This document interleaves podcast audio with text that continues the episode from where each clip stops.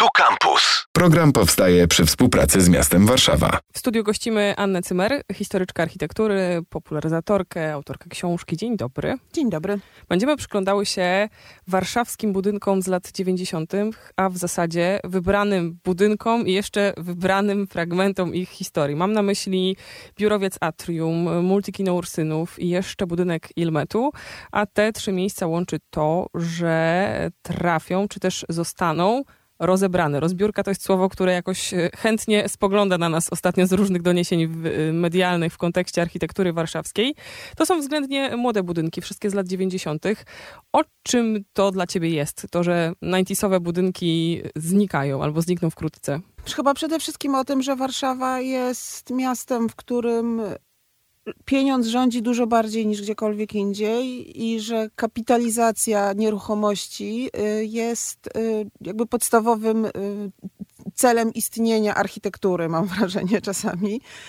I że po prostu, kiedy budynek jego właściciel, inwestor uzna za przynoszący za mały dochód, czyli za mały, za mało efektowny, Oczywiście czasami również za mało funkcjonalny, bo tutaj też no, jakby nie, nie ma co tak znowu twierdzić, że y, nie ma tam koniecznych zmian w tych budynkach do wprowadzenia, żeby one odpowiadały współczesnym potrzebom. Ale przede wszystkim chodzi o to, że budynki dużo szybciej w Warszawie się starzeją, ale nie w kontekście jakby ich wyglądu, stanu, tylko w kontekście tego, jak są y, potrzebne i użytkowe przede wszystkim ich właścicielom. No i po prostu trzeba je wymieniać wciąż na lepsze, na nowsze, na większe, bo to zazwyczaj idzie w parze, bo to dotyczy nie tylko architektury lat 90., ale i też i wcześniejszych obiektów, które były wymieniane przede wszystkim na większe, ponieważ większy budynek jest bardziej dochodowy niż mniejszy budynek, albo budynek, w którym być może trzeba by wprowadzić jakieś zmiany, bo się pewne jego funkcje na przykład zestarzały i należałoby jakoś tam go zmienić i dostosować do nowych potrzeb. I tutaj nawet um, symbolicznie jest to dosyć widoczne, bo na miejsce atrium wieżowiec, który będzie się nazywał Upper One, czyli jednak mm. wyżej.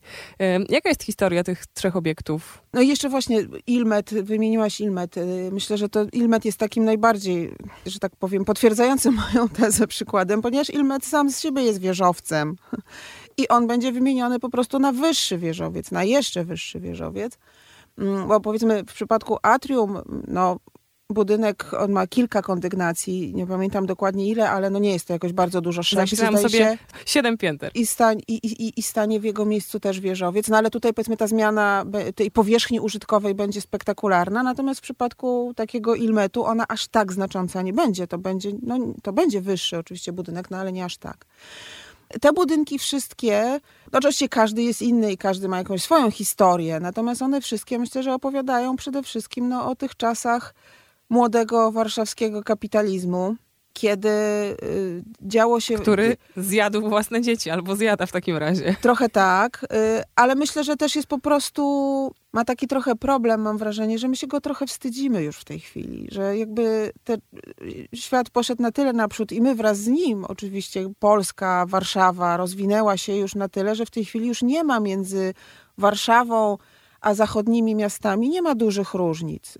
Oczywiście tak mówię pozytywnie patrząc na to, bo wiadomo, że tych różnic jest bardzo dużo, ale, ale tak ogól, ogólnie rzecz ujmując, Warszawa już w tej chwili jest zachodnioeuropejskim miastem. No co do tego nie mamy wątpliwości. Natomiast te budynki z lat 90. są zapisem czasów, kiedy my dopiero staraliśmy się o ten status, kiedy szukaliśmy jakby jakiejś takiej architektonicznej materializacji tego zachodu, o którym marzyliśmy przez poprzednie pół wieku. Szklana tafla atrium na potwierdzenie. Tak, no, no nie mieliśmy takich budynków wcześniej.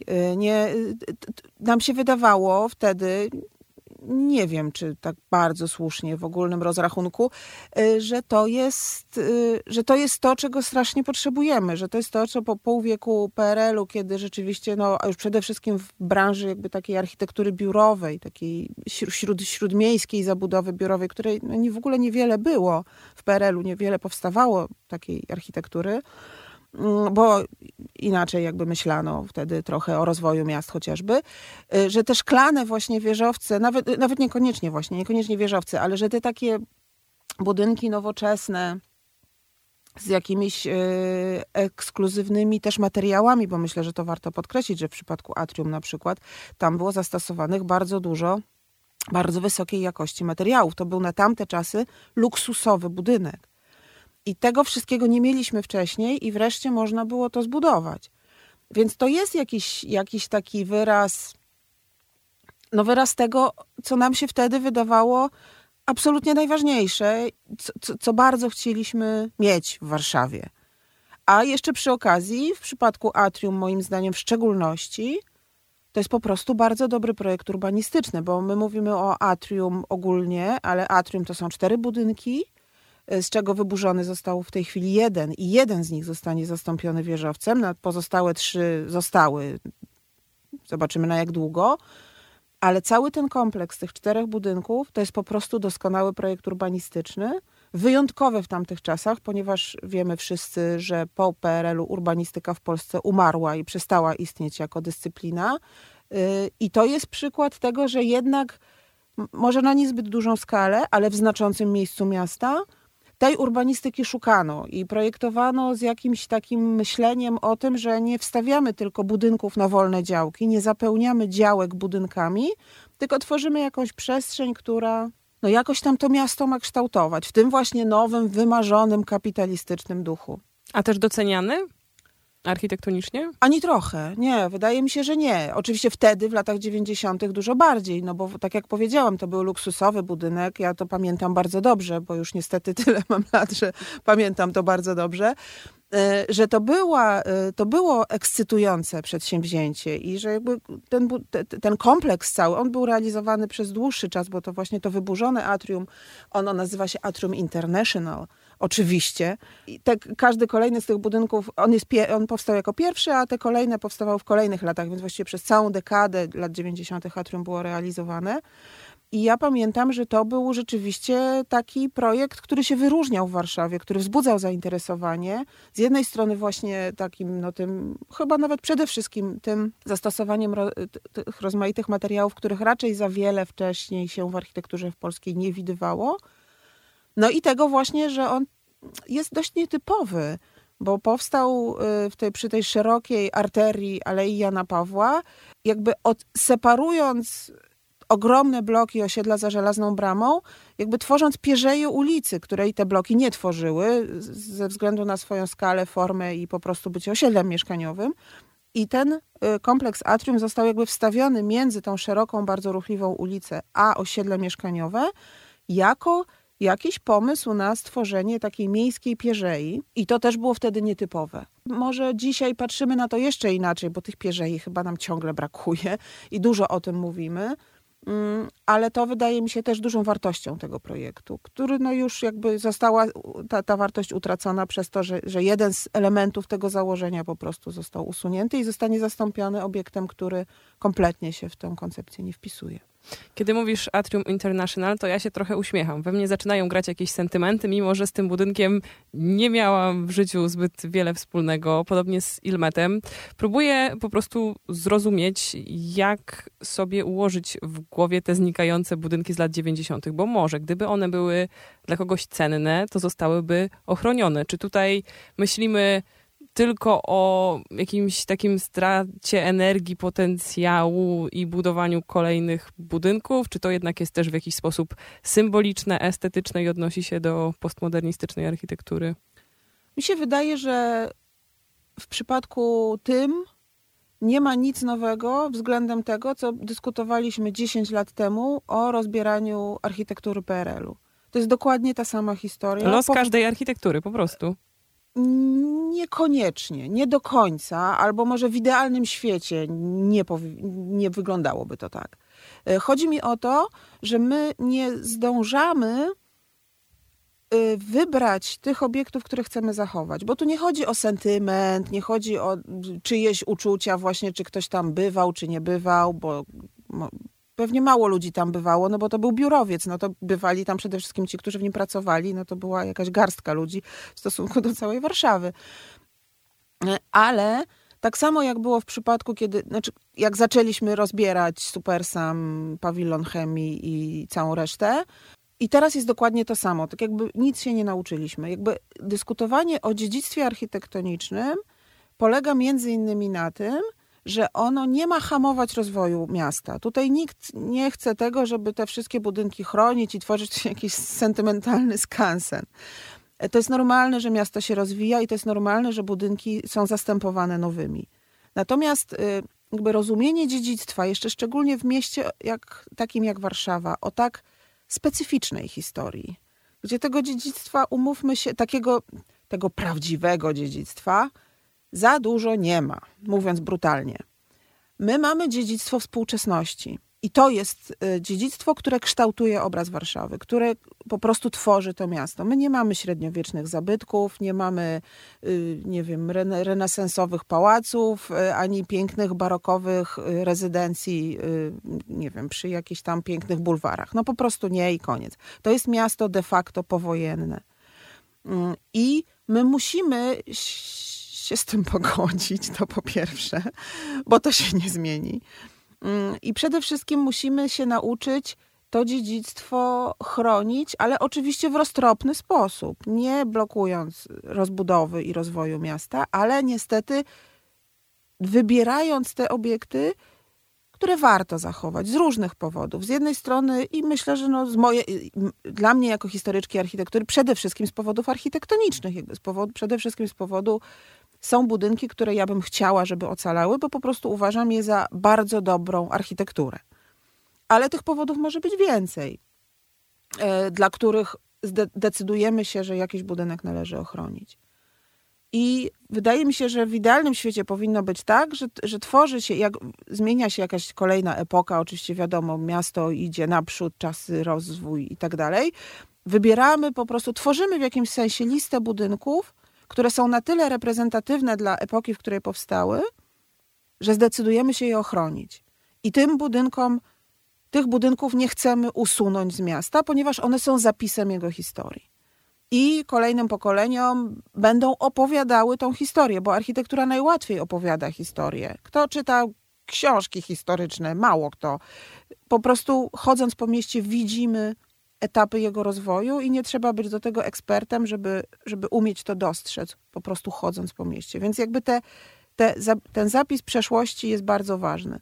I my tego nie zdążamy robić. Tak jak nie zdążyliśmy tego zrobić z architekturą PRL-u, której najlepsze realizacje żeśmy zlikwidowali, bo szybsi byli deweloperzy, mówiąc brutalnie, teraz jest dokładnie to samo. E, że pojawiają się pomysły na likwidację kolejnych budynków z lat 90., podczas gdy my jeszcze nie wiemy albo nie udało się tego jakoś doprecyzować, e, które z tych obiektów warto by jednak zachować. No, no i to jest, to, jest taka, to jest takie ściganie się. E, tak samo było, tak jak mówię, tak samo było w przypadku e, PRL-owskiej architektury i Supersamu, który parę lat zaledwie po tym, jak został rozebrany, myślę, że już było oczywiste, że był wybitnym dziełem architektury i bardzo go szkoda. E, oczywiście w przypadku tych budynków z lat 90. w Warszawie nie jest to porównywalna jakość i znaczenie dla rozwoju architektury względem Supersamu. Jakby Supersam był no, po prostu arcydziełem swojej epoki.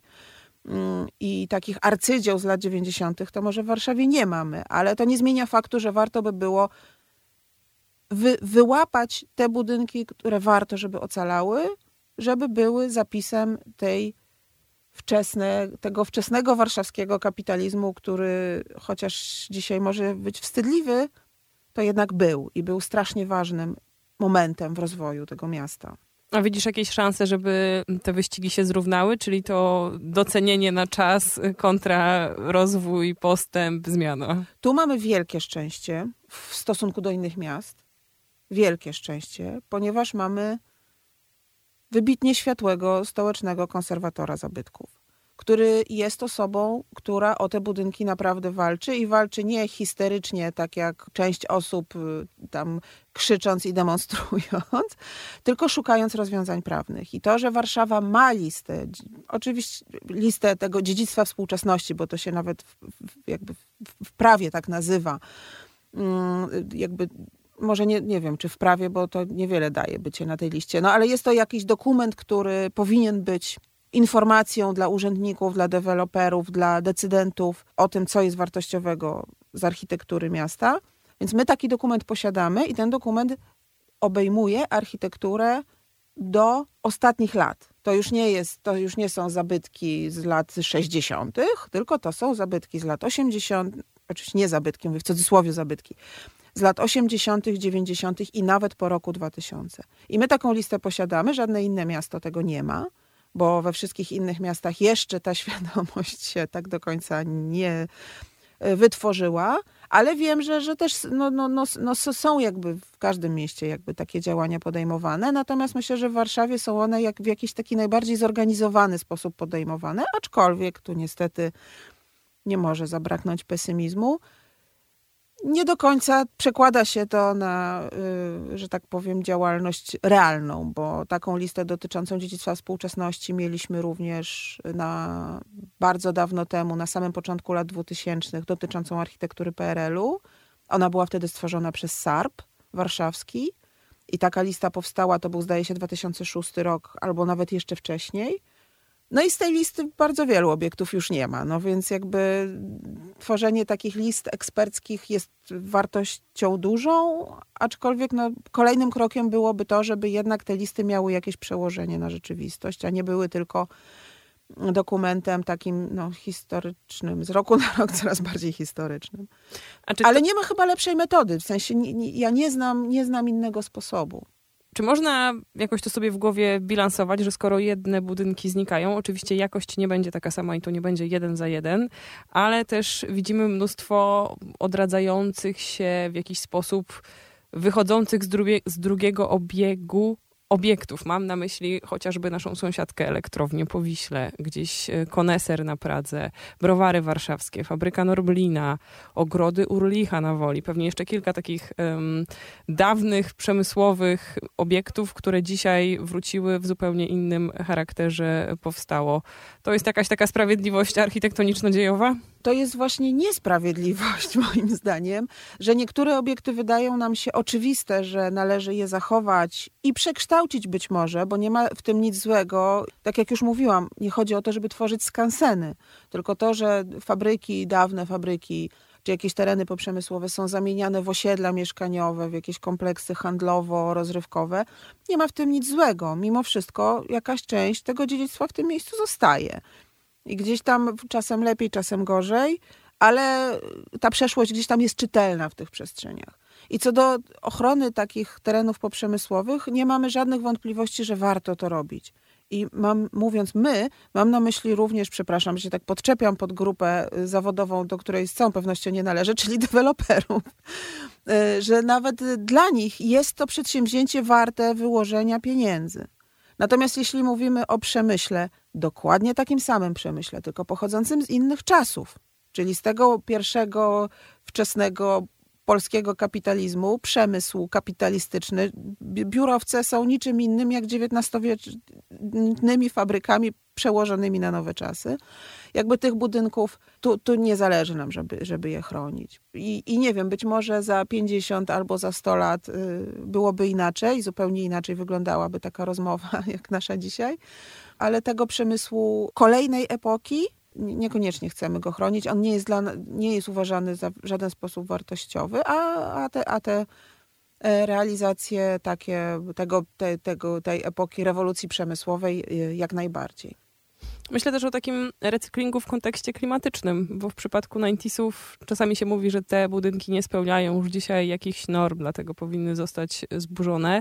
Z drugiej jednak te krążące zasoby, jeśli można to tak prosto przenosić w przypadku tych restaurowanych, więc tu jeszcze chyba taka przestrzeń do, do namysłu. Tak, to jest bardzo ważny wątek i bardzo nowy wątek, bo w przypadku rozbiórek właśnie architektury nie wiem, z PRL-u ten wątek się nie pojawiał. E, również dlatego, że jeszcze chyba te tam 10 lat temu tak o ochronie środowiska i ekologii i śladzie węglowym tak jeszcze dużo wcale nie mówiliśmy. Może to jeszcze były czasy dziury ozonowej. E, trochę być może tak, e, co jest w sumie też o tyle ciekawe, że te kruszone betony z których nie da się nic odzyskać, y, zrecyklingować się super samu wiele by nie dało, to było jeszcze większe obciążenie dla środowiska, bo na przykład w przypadku atrium, jakby no ja wiem, że tam część, część materiałów jest w tej chwili odzyskiwana. Ten budynek jest w trakcie rozbiórki. Dlatego właśnie I... mówimy rozbiórka, a nie wyburzenie. To jest po prostu inna metoda. Tylko nie wszystkie budynki da się w ten sposób oczywiście jakby zlikwidować. Tak?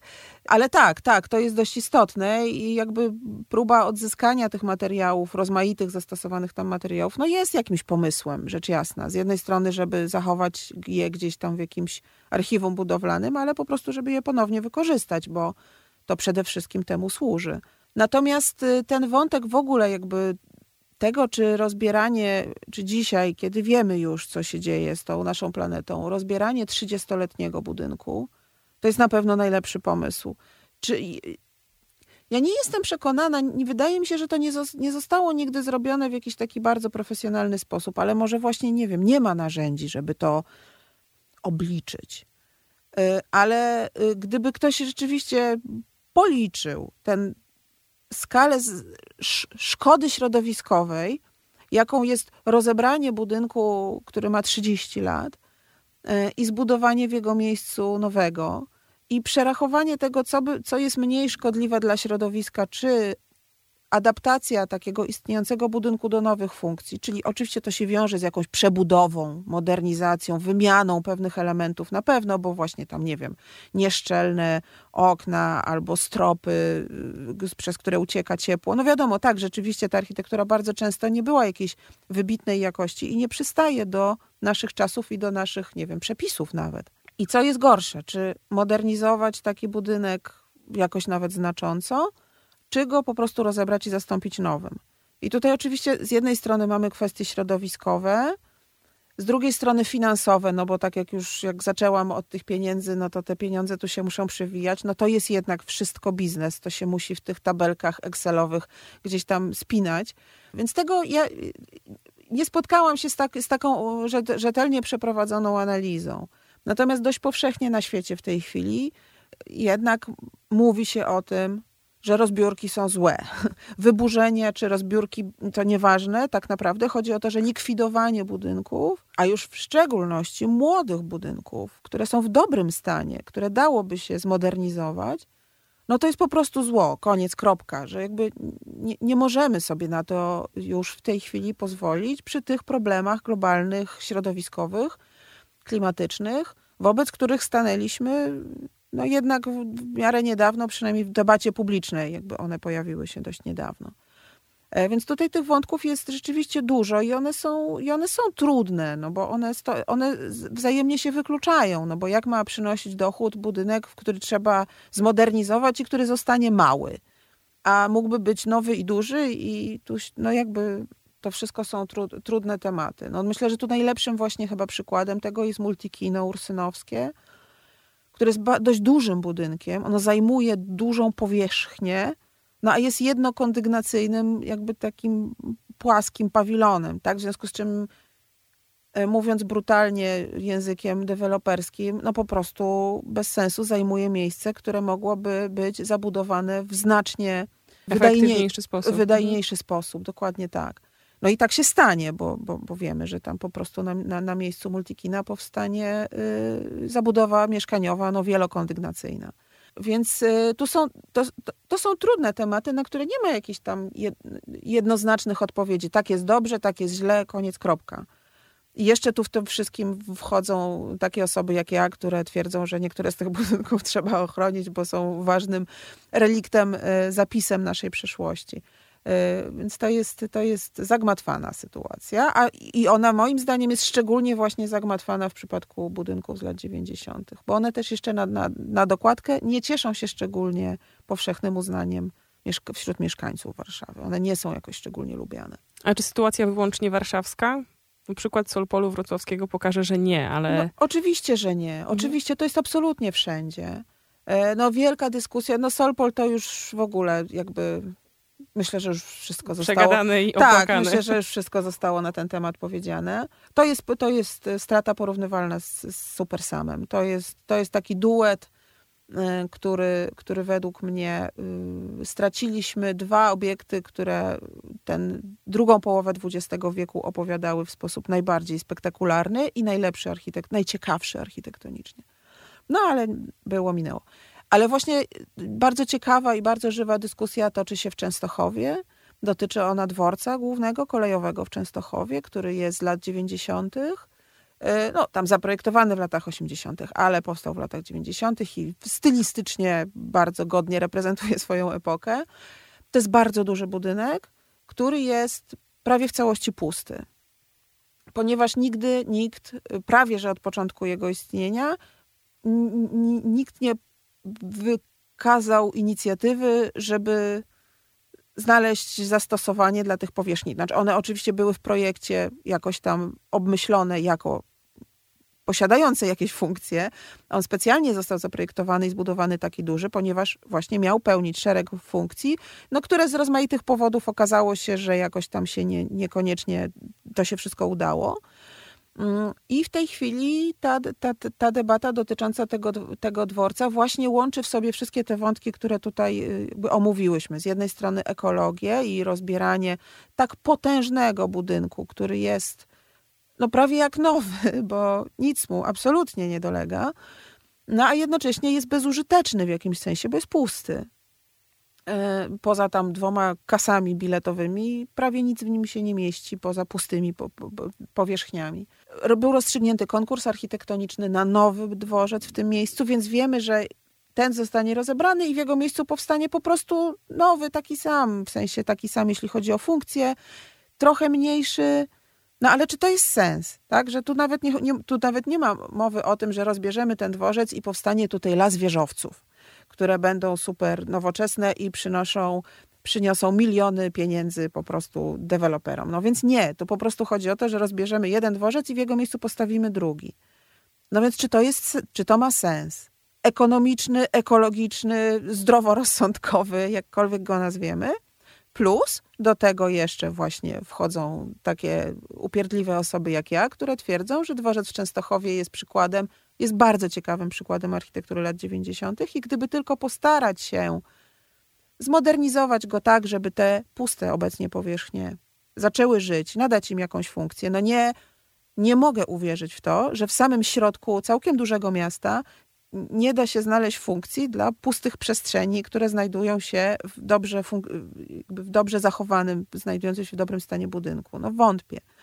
Więc tutaj kwestia jest y, jakby dobrej woli, czy jakiejś inicjatywy z, od strony właściciela, zarządcy i tak dalej. Więc tu właśnie na przykład są takie, takie przykłady bardzo, e, bardzo skomplikowane. Jeszcze ciekawszy przykład to jest pawilon lotu w Gdańsku, chociaż nie, to jest już architektura powiedzmy no, bardziej PRL-u, ale taka potem przebudowana i w kiepskim stanie, obecnie się znajdujący, tuż u wejścia na, na ulicę Długą, pawilon lotu taki nieduży budynek posta postawiony w latach 60. w miejscu historycznego budynku, który był niemieckim hotelem, w związku z czym nie został odbudowany po wojnie, bo, bo był niemiecki. E, I tam się toczą bardzo ciekawe dyskusje, ponieważ jest tak samo dużo osób w Gdańsku, które chcą, żeby odbudować, odbudować, znowu mówię w cudzysłowie, ten niemiecki hotel, bo był ładny według niektórych, no bo to była taka typowa niemiecka, pruska architektura, zdobna, XVIII-wieczna, y, ale jest tak samo dużo ludzi, którzy chcą ochronić pawilon lotu, ponieważ uważają, że on już na tyle wrósł się w to miejsce i na tyle wszyscy się z nim jakoś przyzwyczaili do niego i on jest, to on jest trochę jak nasza rotunda, y, że tam się ludzie umawiają pod lotem, jak my się umawiamy pod rotundą. Więc jest to też taki element jakby takiej społecznej historii miasta. E, więc takich dyskusji jest, jest cała masa i myślę, że absolutnie w każdym mieście znajdzie się e, takie przykłady. E, niewiele niestety wydaje mi się pozytywnie zakończonych, no ale to, te dyskusje się toczą. No. I cieszę się, że akurat tak kończymy. Jako obraz różnych grup z różnymi interesami, budynków, które mają znaczenie albo nie mają znaczenia i jeszcze takimi znakami zapytania, co zrobić z tymi warszawskimi, ale też to dla mnie duży znak zapytania, jak wygląda dworzec w Częstochowie. Zaraz pędzę sprawdzać. Anna Polecam. Cymer, historyczka architektury gościła w audycji. Dziękuję. Dziękuję bardzo. Program powstaje przy współpracy z miastem Warszawa. Campus. Same sztosy. Campus. Same sztosy.